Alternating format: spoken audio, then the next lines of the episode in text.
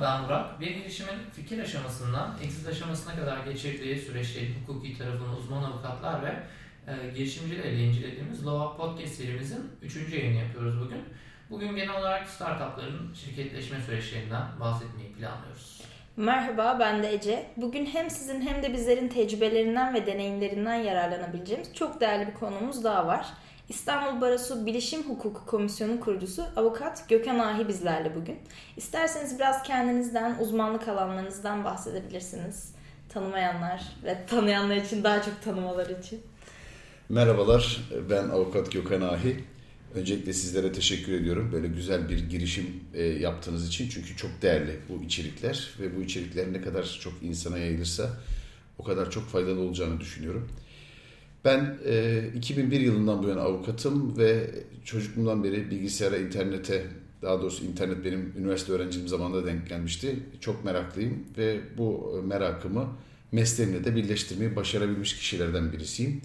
Ve uzun yıllardır sadece bilişim hukuku alanında çalışıyorum ve e, müşterilerime, müvekkillerime, danışanlarıma hizmet veriyorum. Ve çeşitli yerlerde, gazetelerde, dergilerde böyle kısa kısa da olsa bazı makaleler yayınlıyorum. Şimdi e, her zaman yaptığımız gibi genel bir soruyla başlayalım istiyorum. Henüz girişimci olma yoluna yeni çıkmış birisinin aklında öncelikle fikrim çok kıymetli, kimseye anlatmamalıyım gibi bir yargı oluyor. Sadece fikir tabii pek de değeri olan bir şey değil ama bazı yüksek teknolojili işlerde fikir de bazen çok önemli olabiliyor. Bu özelliğe gidersek girişim fikrimizi, ürünümüzü hukuken koruyabiliyor muyuz Türk hukuk sisteminde? Şimdi fikir öyle bir şey ki bu fikirler insanın aklına böyle her zaman sabah uyandığında, gece yatarken veya böyle koşarken, dışarıda herhangi bir iş yaparken bir anda akla gelen bir sürü fikir var. Evet. Ve hatta öyle ki bizim bulduğumuz bir fikir aynı anda dünyada onlarca, yüzlerce insan tarafından da e, eş zamanlı olarak bulunabiliyor. Tabii ki fikrin tek başına bir koruması yok. Olmaması da gerekiyor. Ancak bu fikir ne zaman ki hayata geçmeye başlarsa, bu projelenmeye başlarsa, bir proje haline gelip işte bir kağıdın üzerine veya bir bilgisayarda dosya olarak yazılmaya başlanırsa, bir programdır, yazılımdır, bunlar ne zaman böyle hayata gelmeye, vücuda gelmeye başlarsa, işte o zaman bu koruma altına girmiş olur. Ama bir iş fikri veyahut bir e, algoritma bunlar hiçbir şekilde korunmuyor. Hatta daha çok böyle insanlar birbirinden etkilenip daha farklı fikirler yaratabiliyor. Daha farklı fikirler, projeler geliştirebiliyor. Eğer tam aksi olsaydı fikirler, projeler koruma altında olurdu ve koruma altındaki fikir, projeler başkaları tarafından serbestçe daha iyiye, daha e, gelişmiş olarak e, bir şekilde varlığını e, devam ettiremeyecek olurdu. Dolayısıyla biz burada öncelikle şunun altını çizmemiz lazım. Fikir korunmuyor ve korunması da gerekmiyor. Ama bu bir proje olduğu andan itibaren tabii ki koruma altına giriyor. Eğer bu bir eserse, ee, yani bir bilgisayar yazılımı olabilir, bir video olabilir veya başka bir mobil uygulama olabilir, herhangi bir şey veya bir algoritma. İşte bunlar zaten ortaya çıktığı andan itibaren fikir sanat eserleri kanunu gereği zaten doğal bir koruma altında. Yani bunun herhangi bir yere tescili de gerekmiyor. Doğduğu an zaten bu size ait bir hak olarak kendiliğinden tescil edilmiş oluyor. Özellikle tescil etmemiz gerekmiyor mu? Hayır, özellikle tescil etmeniz gerekmiyor. Fakat iş bir yandan da şurada tabii ki fikir aklınıza geldi, projelendirdiniz, e, gerekli mekanizmaları e, kendi kafanızda hallettiniz, projelendirdiniz, yazıya çiziye döktünüz. Öyle bir zaman geliyor ki işte bunu birileriyle paylaşmanız gerekiyor. Bu bir iş ortağı olabilir, bir yazılımcı olabilir, dışarıdan birisi olabilir veya bir para verecek, girişime katkı sağlayacak bir yatırımcı olabilir. İşte bu üçüncü kişilere açıklamaya başladığımız zamandan itibaren artık bazı konularda tedbir almak gerekiyor. Bu da nedir? Bir gizlilik sözleşmesiyle belki durumu açıklığa kavuşturmak lazım. Yani ben bu fikrimi sana açıyorum veya bu projemi açıyorum.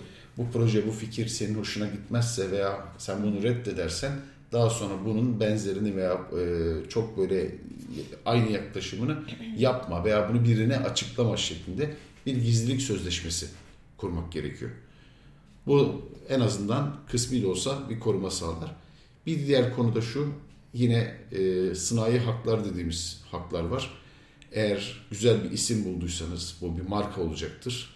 Veya böyle birkaç kelimenin birleşimi veya bazı baş harflerinin birleşimi olabilir veya ürünü, hizmeti çok iyi anlatan bir kelime bulmuş olabilirsiniz. İşte bunun da hemen bir marka tescilini hemen en başta yapmakta fayda var.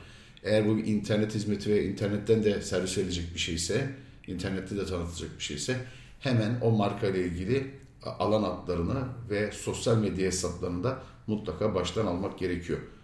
Ee, en azından bunlar ne kadar başta olursa daha sonradan kötü niyetli birilerinin yaklaşımını engellemiş olmak adına çok önemli adımlar olacaktır. Evet. Ee, girişim ekosistemine henüz yeni giriş yapan girişimciler şirketleşme sürecini ikinci plan atıyorlar. Daha çok ürün odaklı oldukları için. Aslında bu startupların doğası gereği böyle işliyor. Size gelen danışanlar ve vekilleriniz bu şirketleşme süreciyle ilgili nasıl tavsiyeler veriyorsunuz? Hangi aşamada şirketleşmeleri gerekiyor? Evet bu güzel bir soru. Çünkü ben hemen şirketleşmelere karşıyım bir avukat Hı. olarak. Bu konularda çalışan bir avukat olarak. Çünkü bu şuna benziyor. Bir tohum ekiyorsunuz. Bu tohum işte filizlenecek. Filizlendikten sonra e, büyüyecek. Büyüdükçe de toprak ihtiyacı, saksı ihtiyacı gelişecek. Belki de bir bahçede büyümeye devam edecek. Belki de ağaç haline gelecek.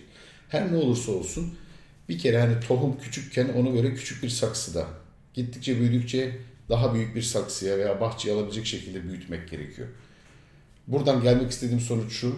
Henüz ortada bir fikir varken, henüz detaylar konuşulmamışken veya bizim MVP dediğimiz minimum viable product yani hı hı. E, minimum geçerli bir ürün, minimum sağlam bir ürün, Öyle hizmet ortaya çıkmadığı müddetçe şirketleşmemek gerektiğini savunuyorum. Çünkü şirket kurulması kolay fakat dağıtması zor bir yapıdır. Mesele burada. Yani siz tohumu kocaman bir saksıya dikerseniz o saksı için yaptığınız yatırım boşa gidecektir. Öncelikle benim genç girişimci arkadaşlara tavsiyem ilk aşamada daha böyle bir e, minimum ürün veya hizmet çıkana kadar adi ortaklık veya farklı tip bir ortaklık yani basit ortaklık şeklinde ilerlemeleri ve bunu mutlaka sözleşmeye dökmeleri. Hmm. Hangi ortak projenin neresinde yer alacak, hangi edimi yerine getirecek, hangi görevi üstlenecek, kar paylaşım oranları veya zarara katılım oranları ne olacak, giderlerin hangi kısmına katılacak, hangi kısmına katılmayacak bunları saptamaları önemli. Bu aşamayı geçtikten sonra artık bir ürün çıktı ve bu ürün artık satılabilir, talep edilebilir bir hale geldi veya proje her neyse işte o zaman şirketleşmek faydalı ve gerekli. Ama hemen değil. Peki şirketleşme sürecine başlatma kararı aldığımızı varsayalım o zaman. Hı. MVP aşamasını geçtik ve şirketleşmemiz gerektiğini artık fatura kesmeye yavaştan başlayacağımızı e, Aşamadayız. varsayalım. Bu noktada ise herkesin kafasını karıştıran bir diğer soru var. Hangi şirket tipini kurmalıyım sorusu. Yani bildiğimiz gibi şahıs veya sermaye şirket tipleri düzenlenmiş durumda Türk ticaret sisteminde. E, bunları birbirleriyle karşılaştırdığınız zaman e, en mantıklı seçim ne oluyor? Siz ne tavsiye ediyorsunuz? Her özel durumda değişiyor mu bu yoksa genellikle? Evet. Az önce de söylediğim gibi hani daha ortalıkta bir ürün proje yokken veya tam o MVP düzeyine erişmeden ne diyorduk? Ya şahıs firması ya da adi ortaklık şeklinde ilerlemeleriydi. Çünkü bu ilerlemediği takdirde hemen yapıyı dağıtmak bir sözleşme fesiyle kolay. Herkes de alacağını alır, bir kenara çekilir e, ve fazla kavga dövüş çıkmaz diye. İşte bu aşamadan sonra artık her şey yoluna girdiyse karşımıza iki tane şirket tipi çıkıyor. Bir limited şirket, iki anonim şirket. Limited şirket biraz daha böyle e, yakın ilişkilerin olduğu, daha böyle e, bağların güçlü olduğu bir şirket tipi. Kurması çok kolay şirketlerden birisidir. Yine limited şirket. Fakat içinde bir takım vergi dezavantajları vardır. O da şöyle ki diyelim ki şirket büyüdü, yarın öbür gün bir yatırımcı geldi, e, buradan hisse istedi veya tamamını almak istedi. Buradan elde edilen gelirlerin vergilendirilmesi söz konusu.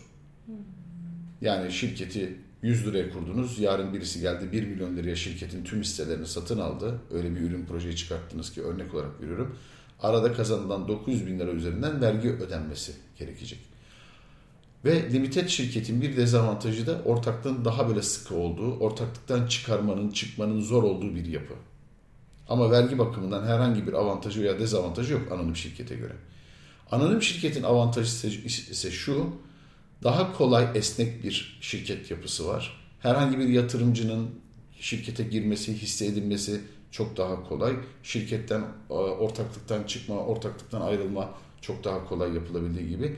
En büyük avantajı da e, hem yabancı yatırımcılar hem de yerli yatırımcılar tarafından anonim şirket yapısının daha fazla tercih ediliyor olması artı satıştan sonra yine 100 bin liraya kurmuş olduğunuz 100 bin lira sermayesi olan bir şirketi 1 milyon lira sattığınızda arada kazanılan 900 bini eğer üzerinden 2 sene geçmişse e, en ufak bir kuruş dahi vergi ödenmeden tamamının e, gelirin elde edilmesi avantajı. Yani bir vergi kesintisine tabi olmaması. Bu yüzden ben genç girişimcilere iş artık yürümeye başladığı zaman mutlaka anonim şirket altında e, birleşmelerini öneriyorum. Anonim şirket biraz daha da böyle prestijli bir şirket tipidir.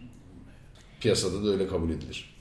E, girişimcilerin yine aklına takılan konulardan bir diğeri de vergilendirme konusu. Tabii bu çok derin bir konu ve avukatlar da doğrudan bu konu temsilcisi değil ama gene de sormakta fayda var. Şirket kurulduktan sonra ne gibi vergi yükümlülüklerimiz oluyor? Bir de sanıyorum devlet politikası gereği genç girişimcilere belli teşvikler veriliyor. Bunlar hakkında da biraz bilgi verirseniz en azından akıllarında bulunur genç Evet, girişimciler. vergi konularında çok tabii bir mali müşavir gibi, bir muhasebeci gibi bilgi veremesem de en azından genel geçer bir şeyler söyleyebilirim.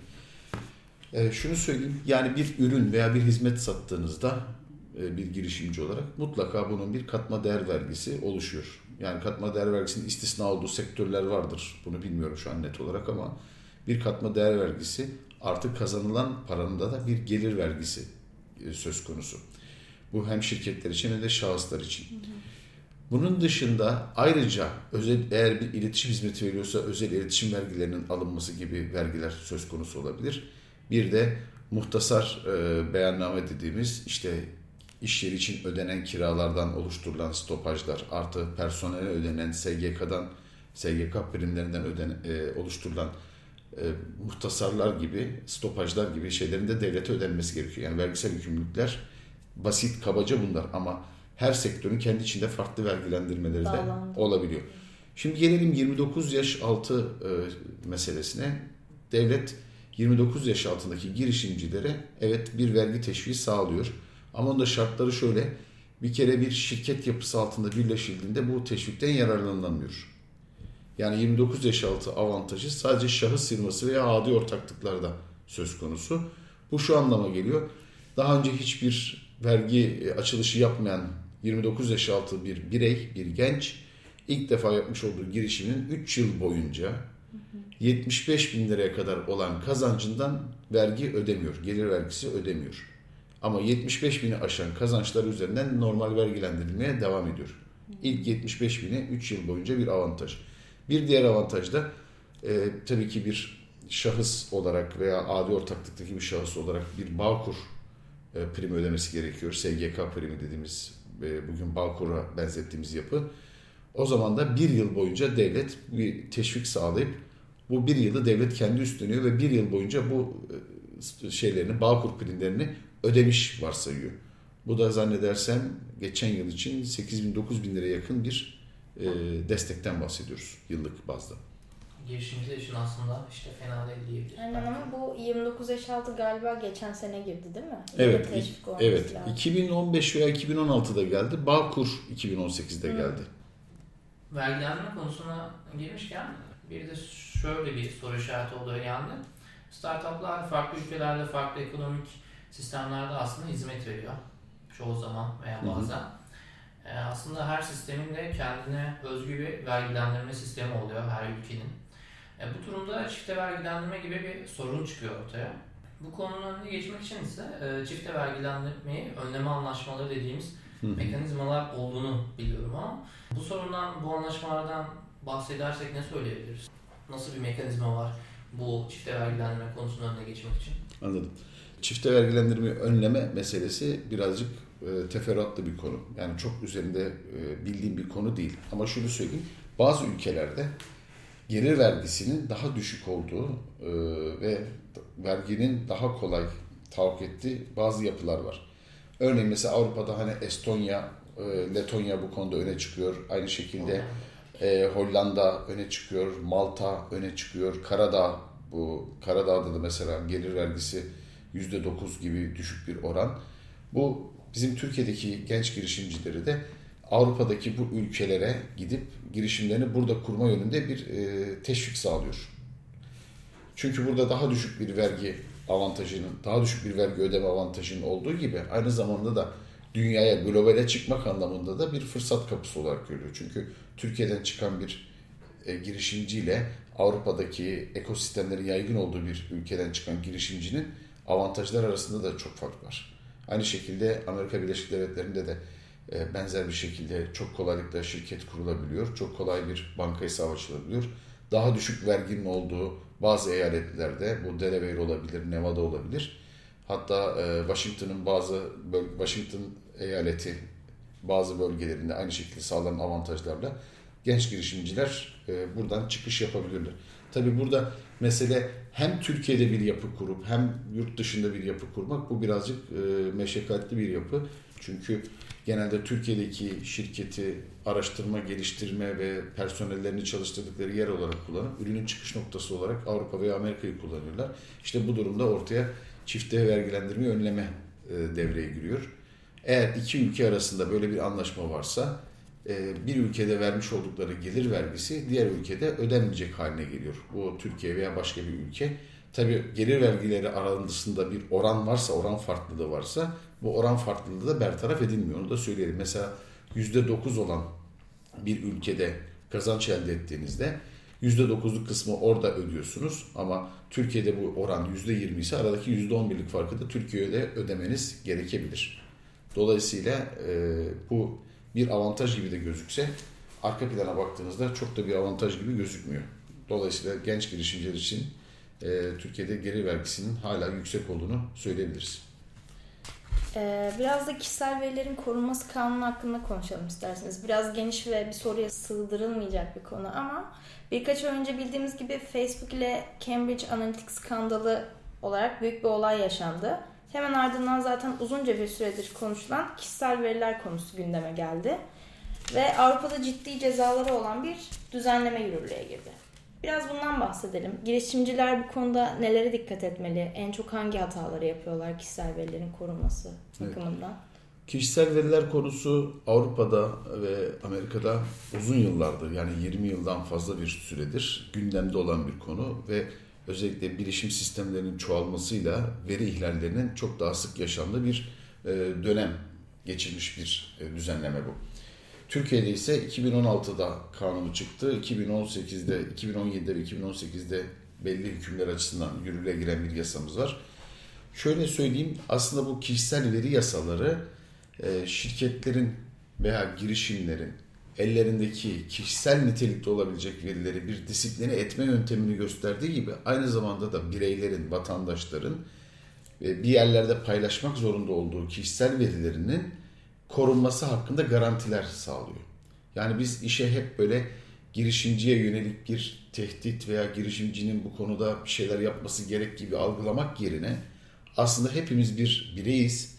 Bireyler açısından kişisel verilerimizin güvende olduğunu hissetmemiz amacı taşıdığını belirtmem gerekiyor.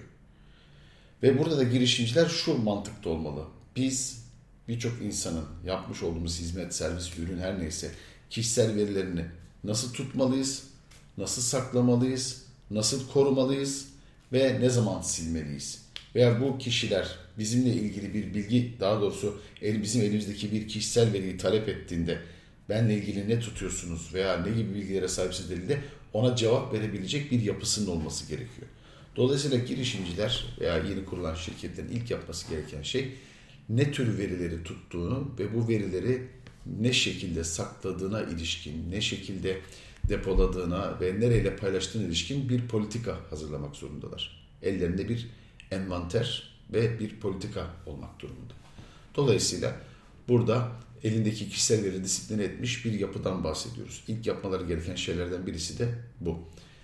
Ve bu yapıyı yaptıktan sonra esas önemli olan şeylerden bir tanesi de kişisel verileri mutlaka ve mutlaka minimize etmek.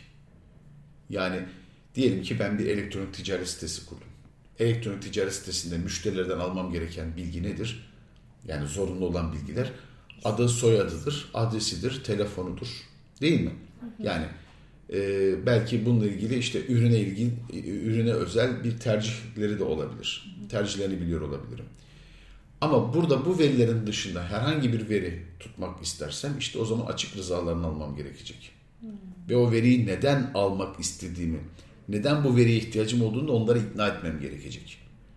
Şimdi elektronik ticaret sitesi olarak müşterilere hangi takımı tutuyorsun, kan grubun ne, doğum tarihin ne veya işte kaç çocuğun var gibi sorular sorduğum zaman bunu mantıklı olarak izah edebilmem gerekiyor. Bu veriyi neden istediğim ve bu veriyi ne yapacağım Aslında insanlar gibi konularda ikna edip açık rızalarını almam gerekiyor. isim soy isimden fazla bilgi vermeye bile çekiniyorlar şu anda. E Yani tabii, numaranı şimdi yazarken bile çekiniyor. Az önce Cambridge Analytica dediniz. Mesela bu hani dünya üzerinde çok bilinen popüler bir skandal haline geldi. Bunun sebebi şu. Özellikle kişisel verilerin birilerinin elinde çok fazla analiz edilebiliyor olması sizin profillenmenize yol açar. Yani bir profil oluştur. Sizin hakkınızda bir profil oluşturulmasına yol açar. Sizin nasıl da- davrandığınız, nasıl yaşadığınız, neye kızdığınız, neye sinirlendiğiniz, neye güldüğünüz, neye mutlu olduğunuz, nerelerde gezdiğiniz, hangi yemekleri sevdiğiniz gibi birçok konuda analiz yapılır. Sizin zayıf yanlarınız, güçlü yanlarınız tespit edilir ve ondan sonra da işiniz algoritmalara kalır. Bugün hem seçmeniz, oy veren seçmeniz, yöneticilerimizi seçiyoruz. Bu seçmenlik sadece e, hükümeti seçmek değil, aynı zamanda belediye, yerel meclisleri seçmek ve aynı zamanda da e, belli yerlerde de seçimlerimizi yapmak. Yani bir şirkette veya bir kurumda dahi bir oyumuz var, bir tercihimiz var seçmen olarak. Bu sadece burada değil, aynı zamanda da tüketici olarak da tercihlerimiz var. Hangi ürünü ne zaman kullanacağız, nasıl kullanacağız, neyi tercih ediyoruz, hangi markaları seviyoruz gibi. İşte hem seçmen olarak hem tüketici olarak bizim profillerimizin oluşturulmaması ve bu profile göre, zayıf yanlarımıza göre bir e, öngörülebilirlik olmaması amaçlanıyor bu kanunlarla. Yani bu bazı bilim kurgu filmlerinde seyretmişsinizdir. Sınıf Önceden bireylerin suç işleyip işlemeyecekleri potansiyelleri veya hangi ürünü alıp almayacakları veya ne zaman nerede ne yapacakları gibi şeyler önceden öngörülebilir ve kestirilebilir hale gelirse bu sefer deriz ki insanlığın özgür iradesi nerede Evet. gibi sorulara doğru gideriz. O yüzden kişisel veriler konusunda girişimcilerin mutlaka ve mutlaka en başta tedbirlerini alması gerekiyor ve bu mantığını oturtması gerekiyor. İş o noktaya gitmeye başladı gibi bile. Özellikle Facebook ve Google sanırım en güçlü şirketler bu konuda. Hatta Çin'de bu bahsettiğiniz bilim kurgu filmleriyle alakalı insanlar skorlanmaya da başladı sanırım. Evet aslında e, uzamasın konu diye ondan bahsetmedim ama yani aslında gidilen nokta o. Yani bir basit örnek sizin e, bir kredi çekerken bankadan 3 yıl içinde boşanıp boşanmayacağınızın ihtimalinin değerlendirilmesini istemezsiniz herhalde. Veya arama tercihlerinizden, Google'daki yapmış olduğunuz arama tercihlerinizden sizin nasıl bir insan olduğunuz ve o, ins- o, değerlendirmeye göre işe alınıp alınmamaya veya işten atılmaya karar verilmesi durumunu düşünün. Yani olan şüpheli durumuna düşmek. Evet. Bugün biraz sorulan sorular üzerinden gidiyoruz aslında. Yine böyle bir soru sorayım o zaman ben. E, girişimciler genellikle yatırım almaları gerektiğine karar verdikten sonra yatırım arama sürecine giriyorlar. Ve birçok yatırımcı ile girişimlerin teknik ayrıntılarını paylaşmak durumunda kalıyorlar. Siz zaten NDA dediğimiz gizli sözleşmesinden bahsettiniz ama ya bu konuda biraz tartışmalı gibi yani bu sözleşmelerin cezai şartlarının icra edilebilirliği konusunda çok büyük tartışmalar var diye biliyorum. Bu gerçekten işe yarayan bir mekanizma mı, gerçekten fikrimizi koruyan bir mekanizma mı veya ileride ispat konusunda sıkıntılar olmaması için nasıl güçlendirebiliriz bu gizlilik sözleşmeleri dediğimiz mekanizmaları? Yani sözleşme adı üstünde iki tarafın birbirine söz verdiği bir taahhütname. Yani karşılıklı olduğu zaman bunun adı sözleşme oluyor. Fakat biz biliyoruz ki hukukçular olarak biz sözleşmeye her şeyi yazarız ama sözleşmede yazılı olan her şeyin karşılanıp karşılanmadığı konusunda tereddütlerimiz vardır. Mesela sizle bir gizlilik sözleşmesi imzaladık. Size bir ticari sırrımı verdim, rakamlarımı verdim, bilançomu verdim. Sizin bu rakamları, bilançoları veya vermiş olduğum ticari sırları gidip arkadaşınıza, annenize, babanıza sözlü olarak anlatıp anlatmayacağınızı garanti edemez. Biz burada neyi garanti edebiliyoruz? İşte vermiş olduğunuz bir fikrin, bilançonun açık kaynaklarda tespit edebilecek şekilde veya delillendirebilecek bir şekilde gizliliğin ihlal etmesi halinde iki tarafın sorumluluklarını belirliyoruz. Yani en azından koruma korumadır. Yani hiç, o, hiç, hiç çoktan iyidir. Yani burada bir söz veriyoruz. Yarın öbür gün diğer tarafa gidip bak bu konuda şu bilgileri dışarı açmayacağına dair söz vermiştin. Şimdi basın açıklaması yapmışsın. Veya gidip internette bununla ilgili bir şeyler yazmışsın. Veya personelini bu konuda bilgilendirmemişsin. Personelin gidip sağda solda şunları söylemiş gibi ispat edilebilir noktalarda sözleşmenin, gizlilik sözleşmesinin ihlali gerçekleştiğinde işte gidip bununla ilgili zararımı tazmin edebilme imkanım var. Ama bu yüzde yüz bir koruma sağlıyor mu? Hayır. Ama zorunlu tutuyor muyuz? İstiyor muyuz yapılmasını? Evet. Yani aslında kesinlikle öneriyorsunuz ama tamamen de buna güvenmeyin de diyorsunuz sanırım siz. Güvenmeyin demiyorum aslında. Sadece garanti edemiyoruz diyorum. Garanti edemiyoruz. Tamam. Yavaş yavaş yayınımızın sonuna geliyoruz. Ee, sorularımızın dışında tüm bu girişimcilik serüvenine atılan girişimciler için bahsetmediğimiz ama mutlaka akıllarında bulunmasını istediğiniz, aynı zamanda hukukçulara da, hukukçu Evet. dinleyicilerimiz de var. İki tarafa da böyle tavsiyeleriniz ve akıllarında bulunması gereken hususlar Evet. var. Şimdi siz hukuk fakültesi öğrencisiniz. Evet. Şimdi bu hukuk fakültesi öğrencisi yarın avukatları, yarın hukukçuları, hakim, savcı da olabilirsiniz veya ne bileyim ne olursanız olun hiç fark etmez. Her hukuk öğrencisi de aynı zamanda mezun olduktan sonra bir girişimci olacak. Bakın avukatlık bürosu da bir girişimdir. Avukatlık bürosunun da karı vardır, zararı vardır, personeli vardır, giderleri vardır, gelirleri vardır. Ne olursa olsun en başta tavsiye ettiğim şey girişim kuran girişimciler için de, genç meslektaşlar için de olabilir bu. Herhangi bir internet girişimi, teknoloji girişimi veya atıyorum sokakta bir tane dükkan açan bir girişimci de olsa. Herkese ilk ve tavsiyem şu. Mutlaka ve mutlaka her işinizi sözleşmeye bağlayın. Sözde kalmasın. Evet çünkü söz uçar, yazı kalır. Şimdi bizim Türkiye'de güven unsuru çok yüksektir. Arkadaşımıza güveniriz, akrabamıza güveniriz, eşimize, dostumuza güveniriz, abimize, ablamıza güveniriz. Hatta çoğunun, mesela çoğu girişimcinin ilk parası babasından gelir. Babasına güvenir. Fakat unutmayalım ki kime güvenirsek güvenelim, illa bir yerlerde çıkarlar çatışabilir. Bu çıkarlar çatıştığında alınacak ilk referans noktası daha önceden imzalanan tüm olası durumların senaryolaştırıldığı, tüm olası durumların öngörüldüğü sözleşmeler olacaktır.